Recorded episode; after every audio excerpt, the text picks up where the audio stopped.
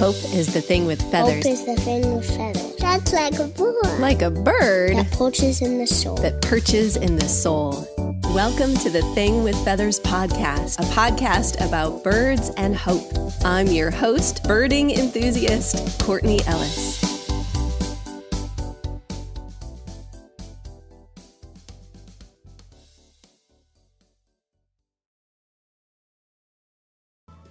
Hey there, podcast listeners. A quick invitation before we begin today's episode. Many of you know I am a Presbyterian pastor, and so spiritual practices, faith practices are part of my life, and wanted to invite you to a particular practice this Lenten season. The Christian season of Lent, a season of reflection and penitence, begins this Wednesday, February 22nd. And we are going on our second year of a particular birding spiritual practice. We call it a bird from the Lord. You can find us with that hashtag on Twitter, hashtag a bird from the Lord. And the practice is simply this to set aside 10 minutes every day and to look for birds.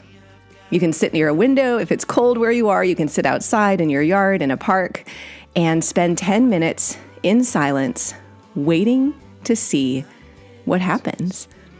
It's a spiritual practice of learning how to observe, how to sit in silence, how to have your eyes and your ears and your heart open. It has been a transformative spiritual practice for me. I've seen birds I never would have noticed. I've experienced God in the silences and the small, beautiful sounds of nature. If you have any interest in participating, you are welcome to join us 10 minutes a day to sit in silence and look for birds. We hashtag it a bird from the Lord. Lent begins this Wednesday, February 22nd, and runs through Easter Sunday, April 9th. And now to our show.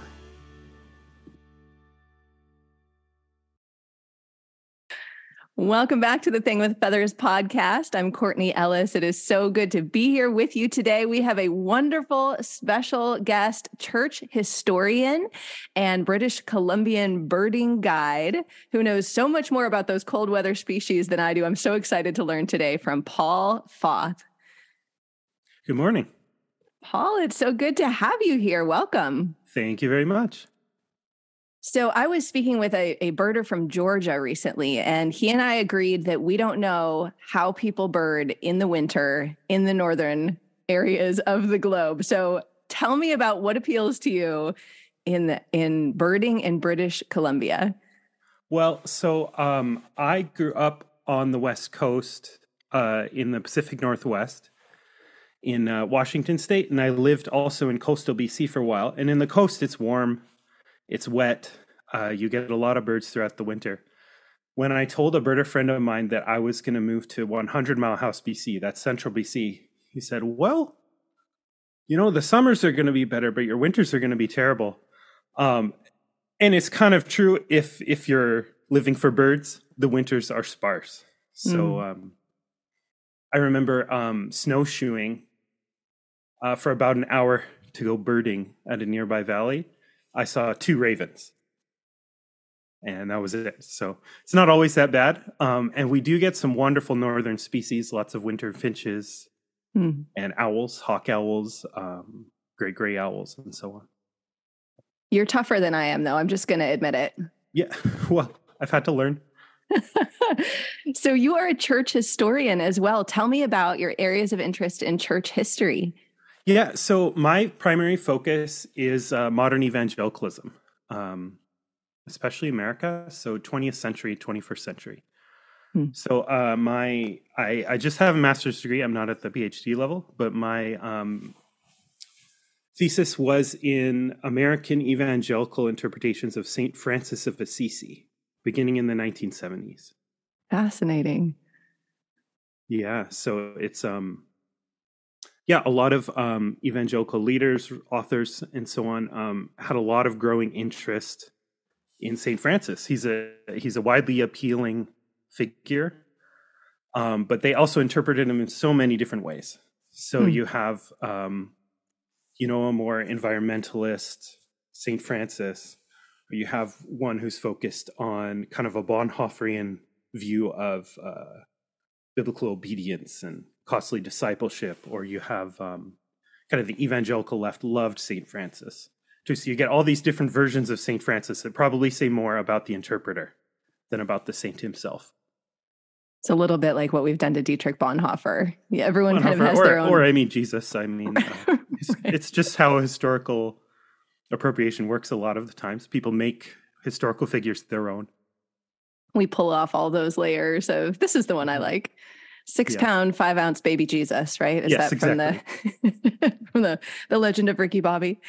Yeah. So, Paul, you are a birding guide. I will admit, I've I've been a birder for about two years. I have never gone out with a guide. What what makes a good birding guide, and what got you into guiding? Well, you know, I don't do it a lot. It's my side uh, side gig. Um, I probably do more bird surveying, mm. but I got into bird guiding because a friend of mine was uh, uh, regularly trying to get me to join him on expensive bird tours. You know, they cost two thousand bucks, and that doesn't include your hotel and your flight to I don't know Costa Rica or Texas or something. So um, eventually, I just said, "Hey, listen, uh, let me organize it. It'll be a lot cheaper." Um, that didn't happen. That was right at the beginning of COVID. Um, we were going to go to Arizona. We eventually did. We went to Texas um, just this last year. So that uh, two years later, that tour um, came to fruition. But uh, it just got me thinking that hey, I could do this. I can do this in BC where I know the birds. So um, I advertise locally. Most of the tours I do are in the Cariboo region of BC, hmm. and um, I uh, m- mostly uh, take people who are there on vacation out on uh, some bird tours for a few hours. I've done some stuff with the photographer, so that's a bit different than some of the other birding, like a lot of uh, waiting around trying to get a picture of one bird. Um, but then I take other people out to to bird hotspots or people who want to find a certain kind of breeding species that we get there. Do you find that your guiding is shaped by the people you're taking out? Like you'd take Absolutely. a photographer to a different, like the lighting matters if you're taking a yes. photographer out versus someone who really, really, really wants to see a particular bird. Yeah. Yeah. And it's different if you're taking an experienced birder out than someone who doesn't know the birds. An experienced birder is going to come look for our specialties in the area, mm. where someone else just wants to see a lot of birds. Right. The more the merrier. Yeah, exactly. So tell me about tell me about the Cariboo region of BC. You said it's inland, yes, so it's colder. It's inland. Sure. Yeah. So um, uh, British Columbia is basically ringed by mountains. Um, so we have the Coast Mountains on the coast, the Rocky Mountains, um, the Cascades in the south. In the middle, there's a big plateau uh, on either side of the Fraser River. So that's uh, the southern part of that is called the Cariboo Chilcotin. Hmm. So I live in 100 Mile House, which is the south edge of the Cariboo, um, but it's relatively flat. I have to drive a couple hours to see any mountain of of note. Hmm. Um, not prairie flat though, rolling hills. Hmm.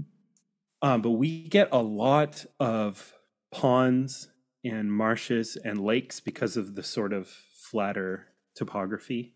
Um, we're the breeding center for uh, a lot of the diving ducks, so both golden eyes and buffleheads. We're the breeding center for North America.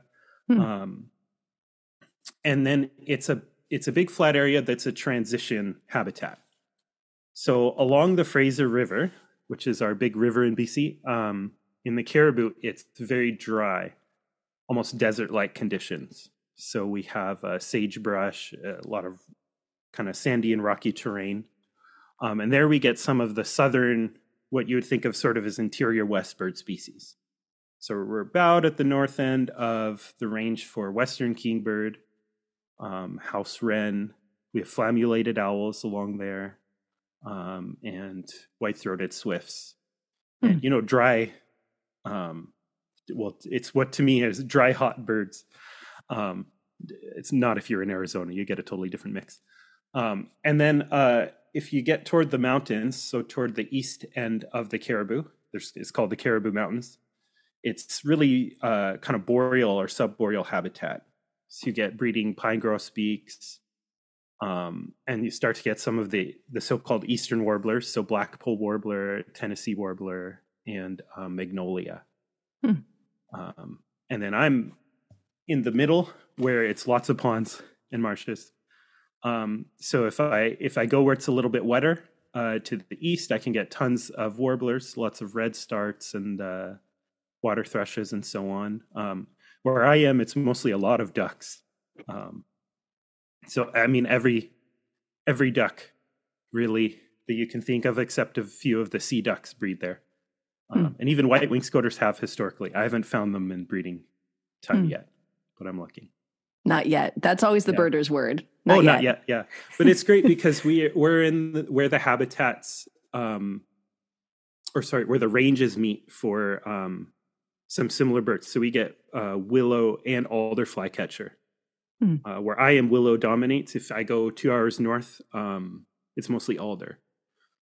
We get uh, two of the sapsuckers so red nape sapsucker is primary, um, but then in parts of the Cariboo you get red breasted, and I've seen uh, hybrids that come out differently. Oh, um, interesting! Really I didn't realize oh, yeah. those would crossbreed. Yeah, and they're yeah really interesting hybrids, and then there's surprises. So I do some surveys up in the Chilcotin, which is uh, it's the the Cariboo region on the other side of the Fraser, so it's a little further west. So we um, have folks I, who listen to this show who are very experienced birders, and we have newbie birders. So for newbie birders, what is a survey? What does that mean when you're going out oh, and doing yeah. surveys? So, um, well, what I've done are breeding bird inventories. So I do point counts where I stand and look and listen. It's mostly, it's probably ninety percent listening for bird songs, mm. and I do this in the summer when um, they're breeding birds there. So I got some contracts with the British Columbia Ministry of Wildlife um, to do some to survey some of their own conservation lands. Hmm. So yeah, it looks like standing still for a few minutes, marking down everything I hear, uh, and then walking through some transects, uh, noting everything I uh, see or hear on that transect, and I keep going. Um, hmm. Cross as many habitats as I can in each property. Hmm. Yeah, it's taken me to some very interesting places, um, really remote marshes, in the Chilcotin. Um, and uh, recently, uh, this last year, I got to survey a place called Hanceville, which is on the Chilcotin River. So the Chilcotin River feeds into the Fraser River. Around where they meet, it's very, it's that hot, dry, um, for us, hot, dry habitat. Um, and so I got a, I saw a lark sparrow, which is very rare up here. They're in southern kind of southern interior BC, but not not for us.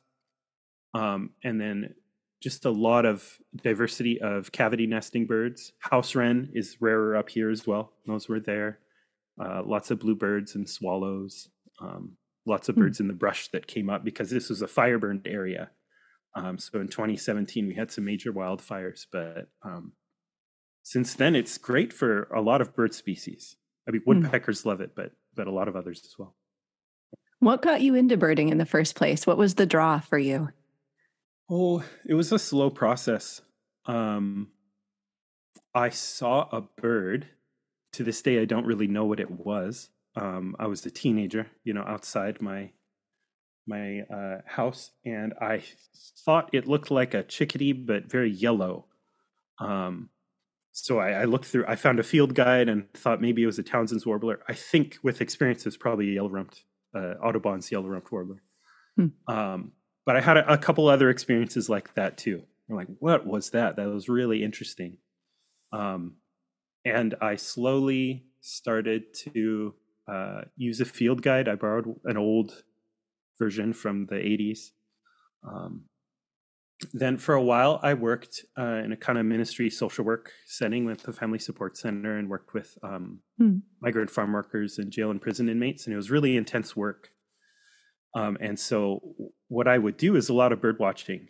Uh, at that point, I was in Mount Vernon in Washington, um, which is uh, a beautiful valley, the Skagit River Valley, um, and very close to the ocean.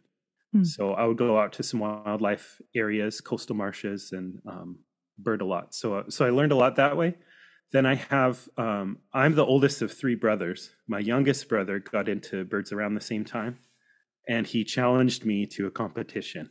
So I had to learn my birds a lot faster. Um, it was a, a big year to try to to beat each other. Uh, I won, so it, so it worked. Just want to note that. Yeah. Oh yeah, Kevin, if you're listening. Little healthy competition never hurt anybody. Oh yeah, yeah. and for those of you who don't know what a big year is, a big year is when you decide uh, that this is your birding year and you go out and try to see as many species as possible and you keep a exactly. list, you keep a record. Yeah, exactly. Find the most birds you can. There's a movie about it with Steve Martin. Mm-hmm. I really expected the movie to be a lot funnier than it was. Me but too. what was funny about it is so wait, I have three brothers, like I said. The middle brother is not a birder. We all watched it together and he just made fun of us the whole time. Yep. Um, for all the nerdy bird things we said. Yeah, this is this is most of my relationship with my husband right now. He's like, "Oh, did you see the green-breasted Housley dude?" And I'm like, "That's not a thing. Stop it." yeah, he's not a birder yet. Yeah. Oh, yeah. One day. One day. Has your middle brother? Have you gotten your middle brother into this yet? No, not, not yet. so from the big year to the birding surveys to the the mm-hmm. guiding trips that you take, how does your faith influence your birding? How do those things connect for you? Yeah, I mean, um, well, for a long time, just being outside was an attempt to be more prayerful mm. um, and meditative, contemplative. Um, I encountered um, the idea of the contemplation of nature in some of the church fathers. Mm. I have to say, I'm not an expert in early church history. I just I dabble a little bit, um, but um, the idea being that you know some some church fathers talk about the the book of nature uh, as another way that um, reveals God to us. So, um, contemplating um, nature as a step toward God. Um, some of this drew a lot on Plato. I like Plato.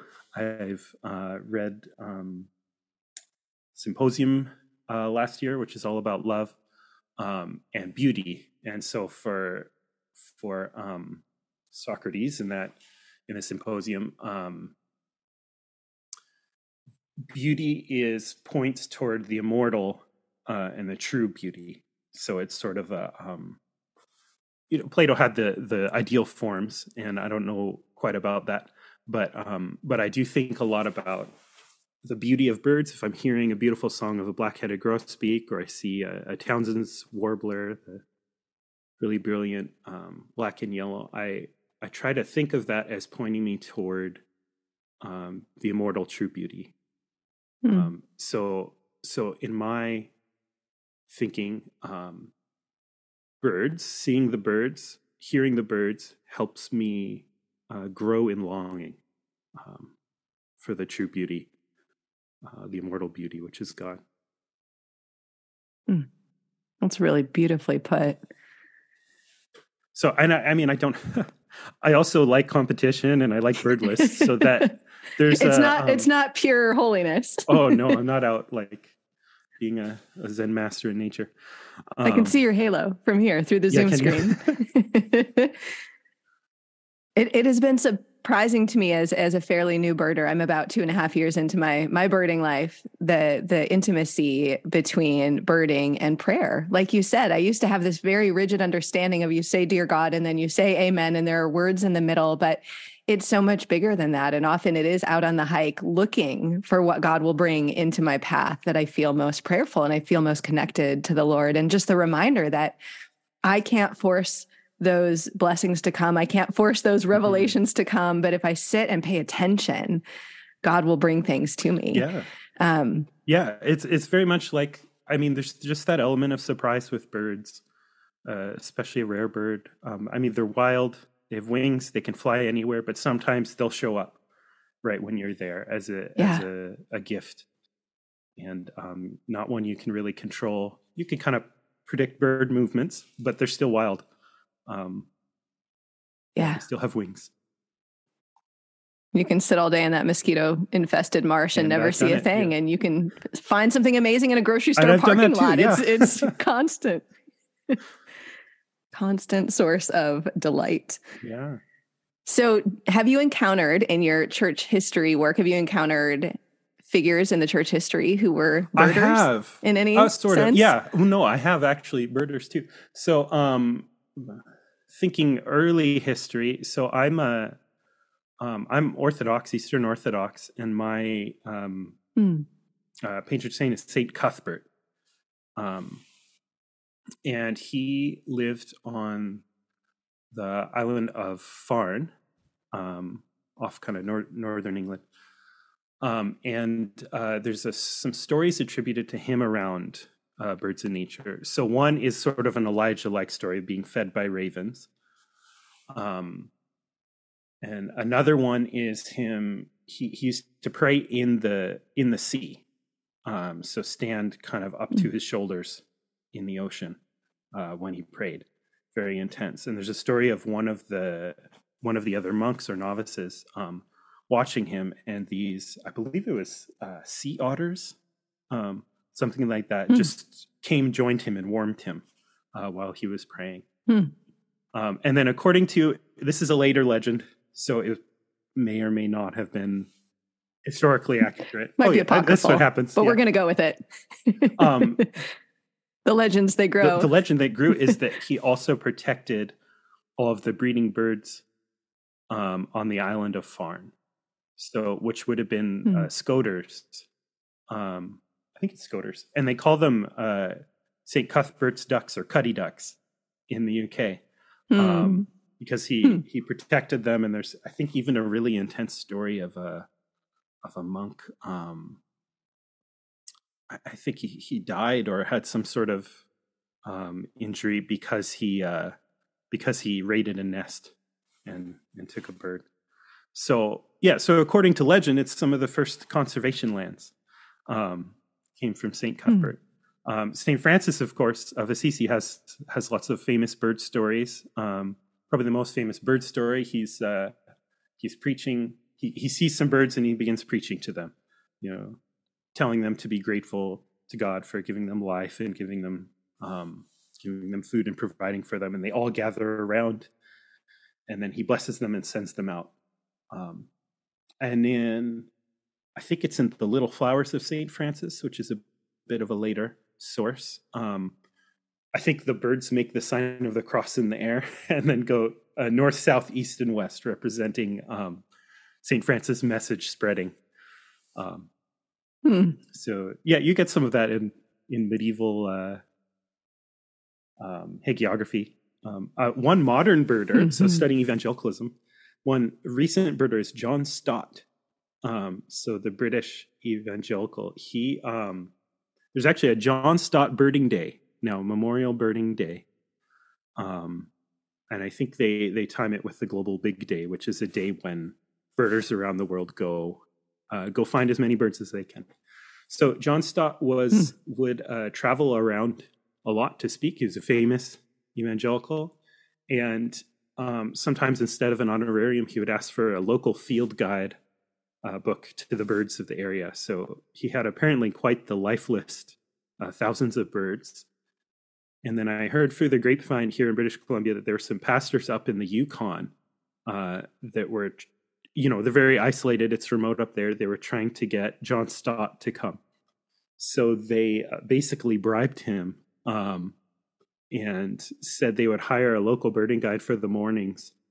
Um, and then the afternoons, he would meet with the local pastors and do Bible studies. So he came there to bird. Oh, Sold. yeah. That's all it takes. it is so interesting because birding is largely such a solitary endeavor for so many people. And the more questions I ask, the more I discover, oh, you're a birder. Oh, interesting. You know, you're a you're a famous Christian musician or you're a famous Christian author or you know, you're you're a church historian, but you're mm-hmm. also a birder because it is this kind of personal, almost spiritual practice for so many people. But you ask the right questions and you discover John Yes. Stott is is getting a field guide instead of an honorarium. It's a beautiful thing. So John Stott and St. Francis, did you grow up Eastern Orthodox or was that a No, yeah. tell I, me I tell me a- that story. Oh, sure, yeah. Um, I grew up non-denominational evangelical in the Seattle suburbs, um, and uh, no, I you know I have some friends who have had some, and I mean heard lots of other stories. People who've had difficult Christian upbringings. I didn't really have uh, any baggage, uh, so Hmm. to speak. I wasn't. I didn't feel like there was anything pushing me out Um, but I slowly became enamored with Eastern Orthodox theology, uh, mm. the Church Fathers. Um, and uh, when when I got married in 2015, my wife and I started visiting an Orthodox church in Chilliwack, BC. So that's a, an hour and a half or so out of Vancouver. Um, and it and we were visiting other churches as well. You know, going to the Vineyard and so on. And um, it got to the point where we just wanted to keep going to the Orthodox Church because of the beauty of the liturgy. Mm. Very sustaining. It was also a wonderful community there. Um, and I, I think the question became for us not not so much a theological question of what's you know what's the best church out there, who's the truest. It was more of a question of you know how can we become more united with God and mm. when the answer was clear to us that that was by um, going on this path down orthodoxy, then we we joined. Mm. Um, we were chrismated and became Orthodox. So that was uh, uh, good. I don't know, six seven years ago. Mm. Um, it's a beautiful beautiful story. I love hearing people's faith journeys because rarely do you start and end up in the same place but yeah. it's the same God the whole way, right? There's yeah. a different understanding. I grew up evangelical free as well, and okay. uh, now I'm Presbyterian, and you know, for a lot of nice. similar reasons. Of I, the older I get, the more I realize the beauty of the liturgy to carry me when I don't have the words to pray myself, and. I was raised as similar to you, beautiful faith story, you know, don't have a lot of baggage from it, but we didn't do much with church history. I didn't know there was anyone mm-hmm. who was deeply faithful between the Apostle Paul and Billy Graham. There was just right, kind yeah. of this, or maybe Martin of, Luther. Yeah. Yes, exactly. Yeah, Luther did okay. Calvin did okay. Yeah. Um, but to rediscover the church fathers and the church mothers and the mm-hmm. richness of their prayer life and the richness of their faith stories has been such a balm for my soul. It feels much less lonely and much less scary out there. Yeah, and there, there's just a lot of centuries of wisdom. Um, yeah, it's it's really helpful. It's really um, you know reading reading people who have had the same struggles and temptations and who have um, found ways together um, over the centuries, building on the wisdom of one another to to keep going. Yeah, this the story is long. Yes there's there's relief in that too. I think that it's it's not all on us in the year 2023 to get it right that we stand no. on the shoulders of giants and there will be there will be people of faith who come after us and praise god for that. Yeah. So paul what is your favorite bird? As of today what is your favorite bird and why? As of today um you know i really love snow buntings and i don't get to see them very often I am northern, but not that northern. Mm. Um, so if I were, if I lived, you know, five, seven hours north, um, they would be much more common. Um, I had one encounter with one this year, and I heard it only. It flew over, um, mm. but I miss seeing them. They're they're really beautiful, uh, white, black, and you know various kind of hues of brown and gray in between. Um, and when you see a big flock, uh, you know, one of their old names is Snowflake because mm. they they move like the snow. Um, they're usually on the ground, um, and when they take off, uh, often they they take off quite a ways. They don't just uh, hop to the next bush like a sparrow. They kind of fly around in the air for a while before they settle back down. Mm. Um, yeah, I, I love seeing snow buntings. They're I think one of the most beautiful, and I wish I could see them more. It's a bird blizzard. It is, yeah. I have never I, seen a snow bunting. I got to put it on my list. One of my favorites was a, a Christmas Day, um, a good number of years ago. Um, visiting, so my wife's family is in the Cariboo, So we were visiting. Uh, we didn't live there at the time, but I found them in town. Mm. Um, actually, I think my wife found them. She said, "Hey, we should look around there on the other side of the the curling rink." Um, True story. And that's where they were. Uh, you know, a good 30 of them just moving around in a parking lot. So, sometimes that's where the whimsy finds you, isn't it? Yeah, the, it's the other side the of the curling rink. rink. Yeah. you don't have to go to Costa Rica. You just got to go to the other side of the, the curling rink. It's true. well, Paul, where are you finding hope right now? Hmm. Um, I am currently visiting Western Washington at the moment, and I love the ocean, or I Mm. guess the Puget Sound here, Salish Sea. Um, I love the saltwater smell. I love all the seabirds. Um, I like the endlessness of the ocean. Um, another, I mean, another connection to kind of contemplation of nature, connecting to the infinity of God. Um, I I also like back home in the in the Cariboo. Um, another thing that gives me hope are these forest fire burned areas. So there's a Mm. um, just a uh, not far away from my house actually. There was a, a 2017 a, a different 2017 forest fire, um, but it left a huge area of um, burned trees. Uh, some of those trees have been cleared, so some of it's sort of like new grasslands, um, but some of the trees are still up. So I can find blackback woodpeckers back there, um, which are they're not common, um, but they are surprisingly common in the burn. Um, They love those uh, charred trees. So do a lot of other woodpeckers. And then recently, there have been a lot of sharp-tailed grouse, which are quite endangered in BC. There's not very many places to find them. Hmm. Um, they're really beautiful grouse, very light, uh, kind of a lot of stripes. They're sort of a prairie bird. Um, and there were uh, historically there were a lot greater. Um, there were a lot more areas of grasslands, native grasslands in BC than there are now. I mean, Hmm. that's the story, kind of everywhere. Um, but I was surprised to start finding these um, so close to home, um, and I found some uh, some juveniles as well. So they're breeding there, um, and I, I see groups all the time of these sharp-tailed grouse. Um, But the historically, I, I asked a local biologist, and they weren't uh, so common here. There are other locations for them or grassland areas, but they've moved in a lot greater number after the burn. Hmm. So just that idea of the of the forest fires um, regenerating um, and and creating new new paths uh, for birds to come in. There's a spiritual metaphor there for sure. I'm sure there's yeah. I have a friend who always says, "Prune me gently, Lord," but sometimes it's on the other side of the fire that the the new life shows up. The new birds can can flourish, even though nobody likes the fire. Yeah.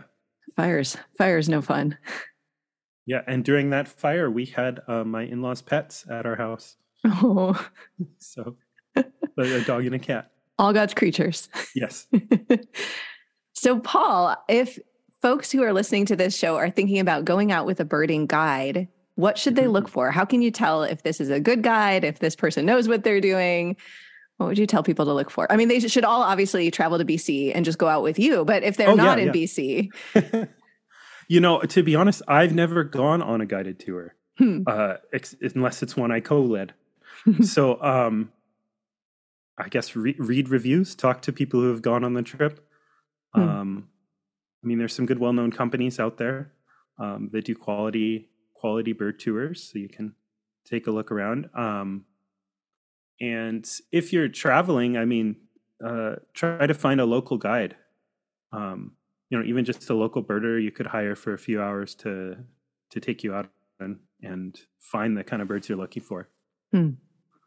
I look into some of these birding tours and they're like you said, they're thousands of dollars. And I said, you know, I don't I don't want that. I want to pay someone a hundred dollars and sit in their backyard because there's an owl there. Like that's Yeah. that's what I want. That's the kind of birding tour I want. So if you come to Central BC to the Cariboo, I will take you um, all around. We have all kinds of birds. Perfect. My my kingdom for one of your great gray owls up there. That's that's on my Oh, Oh. you have to come in winter for that. Well, I don't know about that, Paul. Yeah, it's it's not great in winter. I grew up in northern Wisconsin, but this time in Southern California has made me a little bit of a Yeah, little bit of a wimp when it comes to the weather. nice, I got I got to get my hockey skates laced back up and get tough again. nice. Thank you so much for your time and your wisdom. And you took us from Plato to St. Francis to John Stott to the BC birding. You have any final words of wisdom for us for our new and experienced birders? Um, consider the birds of the air. I feel like I've heard that somewhere before. Yes, trying to trying to place Goes it. around. It's probably a meme. Everything is if it lasts long enough. Yeah. That is a good word, sir. Thank you so much for the gift of your time for being with us on the thing with feathers today. Oh yeah. Thank you very much.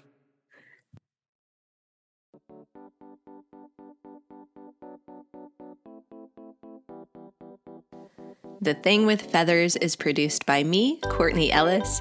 Many thanks to Del Belcher for the music, to Todd Peterson for the name inspiration, and to Emily Dickinson for the beautiful poem and for being in the public domain. Until next time, my friends, keep looking